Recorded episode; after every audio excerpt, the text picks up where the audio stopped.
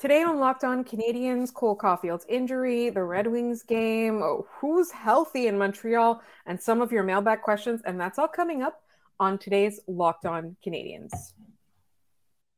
Locked On Canadiens, your daily podcast on the Montreal Canadiens. Part of the Locked On Podcast Network, your team every day.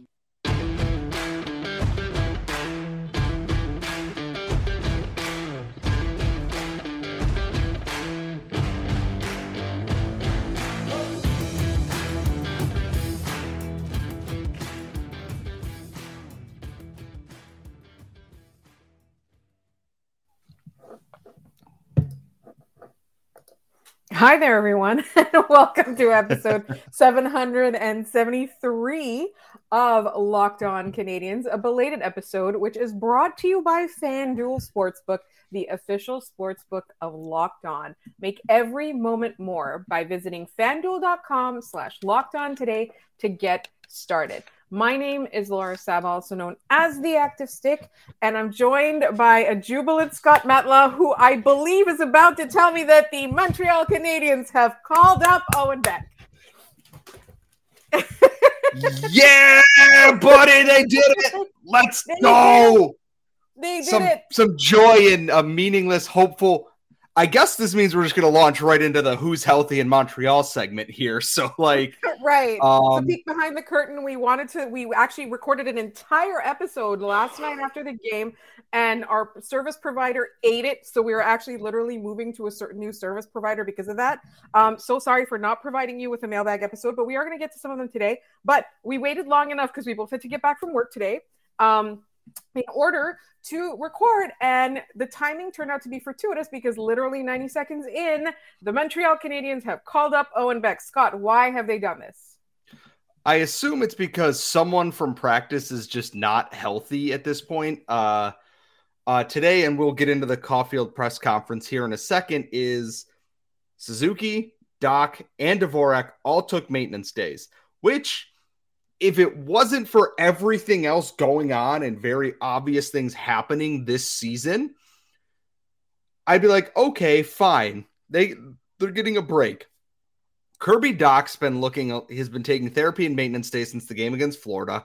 Christian Dvorak looks like he's just gone through the Somme and looking shell-shocked and beaten up. And I do not think Nick Suzuki has been 100% in a while, but he's not beat up enough to miss games. But he's beat up enough that it is noticeable. And this, for me, gives them the ability to go 12 forward, 6 defensemen, which Joel Edmundson, also day-to-day with a mysterious upper and lower body injury, which makes me worried. He has a body injury. It makes me worry it's his back again, which is not ideal. So this, as an emergency recall, tells me that someone may not be playing the Ottawa Senators on Saturday, which is kind of disappointing, but at the same time, it's Owen Beck for a lost season. Yeah, I'm very, very excited to see him coming through here.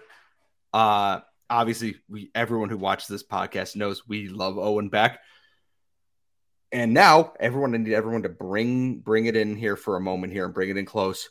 Adjust your expectations accordingly.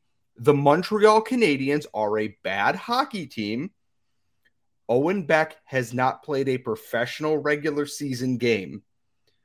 Please adjust your expectations within range, or do the Habs fan thing and every hockey fan thing and just hype the crap out of it. I'm excited. It gives me a reason to want to watch this game in the first place because it's a Habs-Sens game. It's going to be a disaster piece.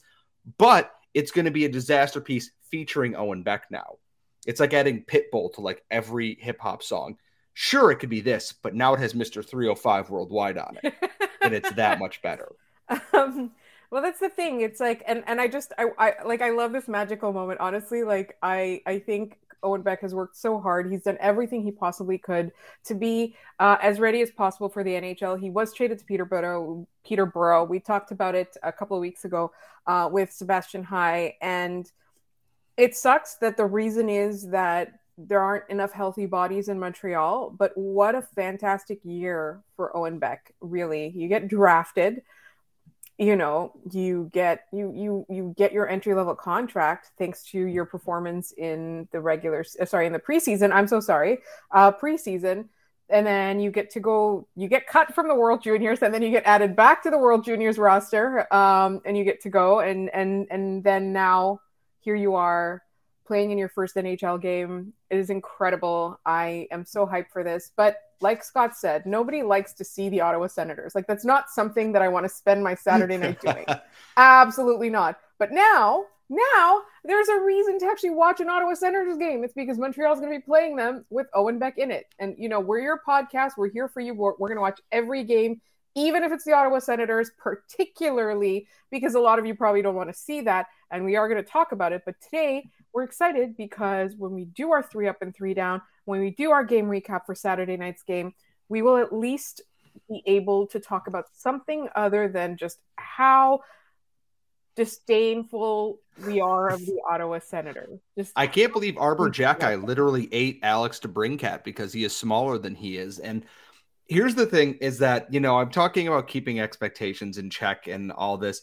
If Owen Beck scores a goal, I'm going to be so repugnant on Twitter that I'm going to end up blocked by the city of Ottawa.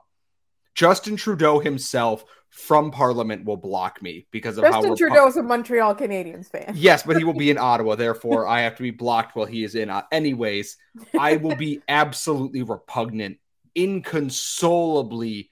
Just, I have a phrase I want to say to this that I can't because we are a family-friendly podcast, but I will be so poop-headed on Twitter about this that even my co-host will probably have to tell me to stop, No. So if you are bothering a Leafs fan or a Sens fan or a Bruins fan, I'm 100% behind you. If they're angry with you, I'm perfectly happy. Just be funny. If you're going to troll, be funny. And don't be a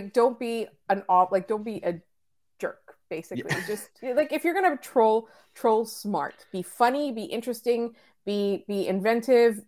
Do not recycle and rehash all the same jokes over and over again. And just do not be a bad person, like troll in good spirit. But also, if you do that, like Ottawa Sens fans, they're so sensitive. They're just going to take everything wrong anyway. So you know what? Just have fun, Scott. Live your best life. Let's hope Owen Beck scores so that we can live our best lives on Saturday nights instead of being like, yeah, I watched an Ottawa Senators game. That's what I did with my weekend. Scott, any parting thoughts for this segment before we move on to the next one? I'm all mixed up now. Like, everything that we're doing, like Owen Beck being called up as soon as we started our show has been. Is it? It's been an evening. I just hope that Tim Stützle doesn't fall down. That is my parting thought. That is my game preview for Sens Habs. Is Owen Beck is going to dunk on Tim Stützle so hard that Tim Stützle is never going to get off the ice. Literally, he would just crawl around on the ice the entire time, like a very weird turtle. Basically. So we do have the Ottawa Senators game coming up, but there was a game last night that we did do kind of a recap of, and then, you know, our episode got lost. We want to talk a little bit about Kirby Dach in that game and a couple of the moments, and that's coming up in just one moment. But first, this episode is brought to you by FanDuel. We're really, really excited about our new sports betting partner for Locked On because they are the #1 sportsbook in America, and it's FanDuel. If you're new to FanDuel, that's even better because they have so many great features that make betting on sports fun and easy. If you're a new customer, you can join today to get started with $150 in free bets guaranteed when you place your first $5 bet. All you got to do is sign up at FanDuel.com/LockedOn. FanDuel has all your favorite bets from the money line to point spreads to player props. Everything you need is on FanDuel. Plus, you can even combine your bets for a chance at a bigger payout with a same-game parlay. As you know, the NFL football playoffs are in full swing right now, so that's definitely worth checking out all on there. And it's all in an app that is safe, secure, and super easy to use. So football fans, sports fans, any kind of fans, don't miss out and place your first $5 bet now to get $150 in free bets, whether you win or lose, at FanDuel.com/LockedOn. Make every moment more with FanDuel, the official sportsbook partner of the NFL and of Locked On. All right, Scott, you're swinging in your seat. I can tell you're just super thrilled about Owen Beck, but I'm also thrilled about Kirby Dach. We just talked a little bit about how he's been dealing with injuries. He's taking therapy days all the time. He's clearly playing injured, but even with that, hasn't he been such a massive revelation this year? And on top of all of the things he does, he also apparently fights. He beats the cops. Let's be quite honest here. Everyone, I think, is becoming a big fan of Kirby Dach, except for Salty Blackhawks fans and probably Andrew Kopp last night. Kirby Dach is becoming a very different player than I expected. And watching his development is kind of what I'm hoping Juraj Slafkovsky can do in the near future, is that in the last few games, we've seen Dach bring a mean physical edge to his game. He's using his size and his leverage to, win the puck in by just checking guys off of that. Obviously, the fight against Andrew Kopp was amazing, but he's using his body in a way, and he already did with his range and reach. He already did a very good job at cycling the puck and doing things along that line. Him bringing the physical edge to the game now is a really nice development. And I'm not saying he has to bring the physicality to be an effective player. It's a nice wrinkle to add in there. And I think that watching how he's played in the past couple games here is that it's what I want to see from Juraj Slafkovsky, is to use your frame. It is a large one, to leverage situations, to win board battles, and just kind of make your presence felt. Like if you're going in on a forecheck, make sure that they know you're coming, and because they're going to hesitate, they're going to make wrong plays because they feel that pressure. They don't want to get hit. And I think that's a really good blueprint to potentially see there. All the tools are there for Slafkovsky, obviously. Dach is hitting that next level of his development, though, and I am really glad to see him. He produces shorthanded. He's been producing on the power play at 5-on-5 with Nick Suzuki likely playing injured and kind of slowing down a bit. Kirby Dach has picked that up, and he wasn't the only one in this game. I would be remiss, and I think everyone would be remiss, if we didn't talk about the Laval Rocket line again. Alex Belzile, Michael Pezzetta, Rafaël Harvey-Pinard, outstanding once again. They were, out of all the trios in that game, they played together the most. They played over 10 minutes together. Martin St. Louis, offensive zone draw, he rolled them out there. Defensive zone draw, he rolled them out there. And you know what? They earned it. They absolutely earned that. A 3-point night for Harvey-Pinard, another assist for Alex Belzile, another goal for Michael Pezzetta. I don't know if it's just they have a familiarity with how each other play, or if it's just, they're going out there and proving they want to stick around, and there's that extra boost. But Harvey-Pinard was all over the Red Wings last night, and it's a bit sad. He almost had the hat trick in overtime, got robbed by Ville Husso. What are you going to do? But he's making every case in the world to stick around as long as he can. So real quick, I want to circle back to Kirby Dach, just real super quick, because I think size, we talk a lot about size in the NHL and things like that, and I think the important thing to note with size is that this is not 1995 anymore. And yes, size is an asset, but literally only if the person has enough hockey smarts and skills. We talked about Slafkovsky. We talked about how you have to be big down the middle with Kirby Dach. We talk a lot about that. We also value undersized players like Lane Hutson, even Rafaël Harvey-Pinard, small and skilled like Cole Caufield, which we haven't even gotten to yet. We need to really focus on that as well, because I'm devastated. But you can't just add size to your team anymore. You can't just fall in love with the idea of a size, a well-sized hockey player. You also can't, even if they have a skill, if they're good at skating or if they're good at shooting or whatever, they can't just be a big player who can do a thing. They have to be a big player who can use their brain as well. Because at the end of the day, I would take Kirby Dach over a lot of guys who are maybe the same size but can shoot possibly better or can skate possibly better, because he has the ability to be creative. He has the ability to create offense. He has the ability to change a game, control a game, control a line, exit the zone, enter the zone, make his line mates better. If you don't have that, then there's no point in size. There literally isn't. You can't just be big anymore. This is like a different kind of NHL. Guys like Cole Caufield just skate around you. So that's just something to note. Because again, like a lot of times we get like, oh, you don't value size. No, it's not that we don't value size. We do. It's just that the size has to come not just with skill as well, but with hockey smarts. And that's something that I hope that they're building into Juraj Slafkovsky as well as he develops, as he, you know, when he comes back. So Cole Caufield and the giant hat. Well, in our original show, we had talked about this because it had come up in posting that he was going to address the media at 11 a.m. Today, Friday, when we were recording this. My hope was that it's, hey, I'm also announcing a contract extension with the team. It was just to update on where he's going for surgery. He's going to the same person that did Josh Anderson's shoulder surgery before he joined the Canadiens. And he mentioned that he separated it earlier in December, and it popped out twice in the time since then. And he wanted to keep playing through that this season. He wanted to keep playing, and he had met with a number of doctors. And at the end of it, they said, it's fine right now, but if you land on it funny or it goes the wrong way or anything like that, the damage could be much, much worse. And I think with that, and he and the Canadiens, he said it was a hard decision, like the hardest decision he's ever had to make.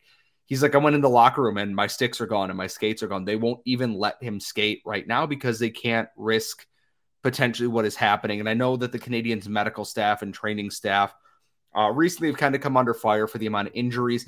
I don't think they can do anything about, you know, labrums and everything and shoulders. You can't train a labrum. Like, you can train the muscles around it, but Caufield's shoulder injury is not the fault of the medical staff or the training staff or anything. His giant hat, very fun though. Brian Robinson started this trend in the NFL with the Washington Commanders. He had a friend, just a giant, literally Turd Ferguson oversized hat. It's funny. Ha ha ha. I've seen, you know, Jair Alexander wore one for the Packers, a couple of other players. And then Cole Caufield just shows up at practice today, just wearing a giant hat and hanging out on the sides there. He hung out with Dvorak, Dach, and Suzuki afterwards. Christian Dvorak is then also wearing the hat.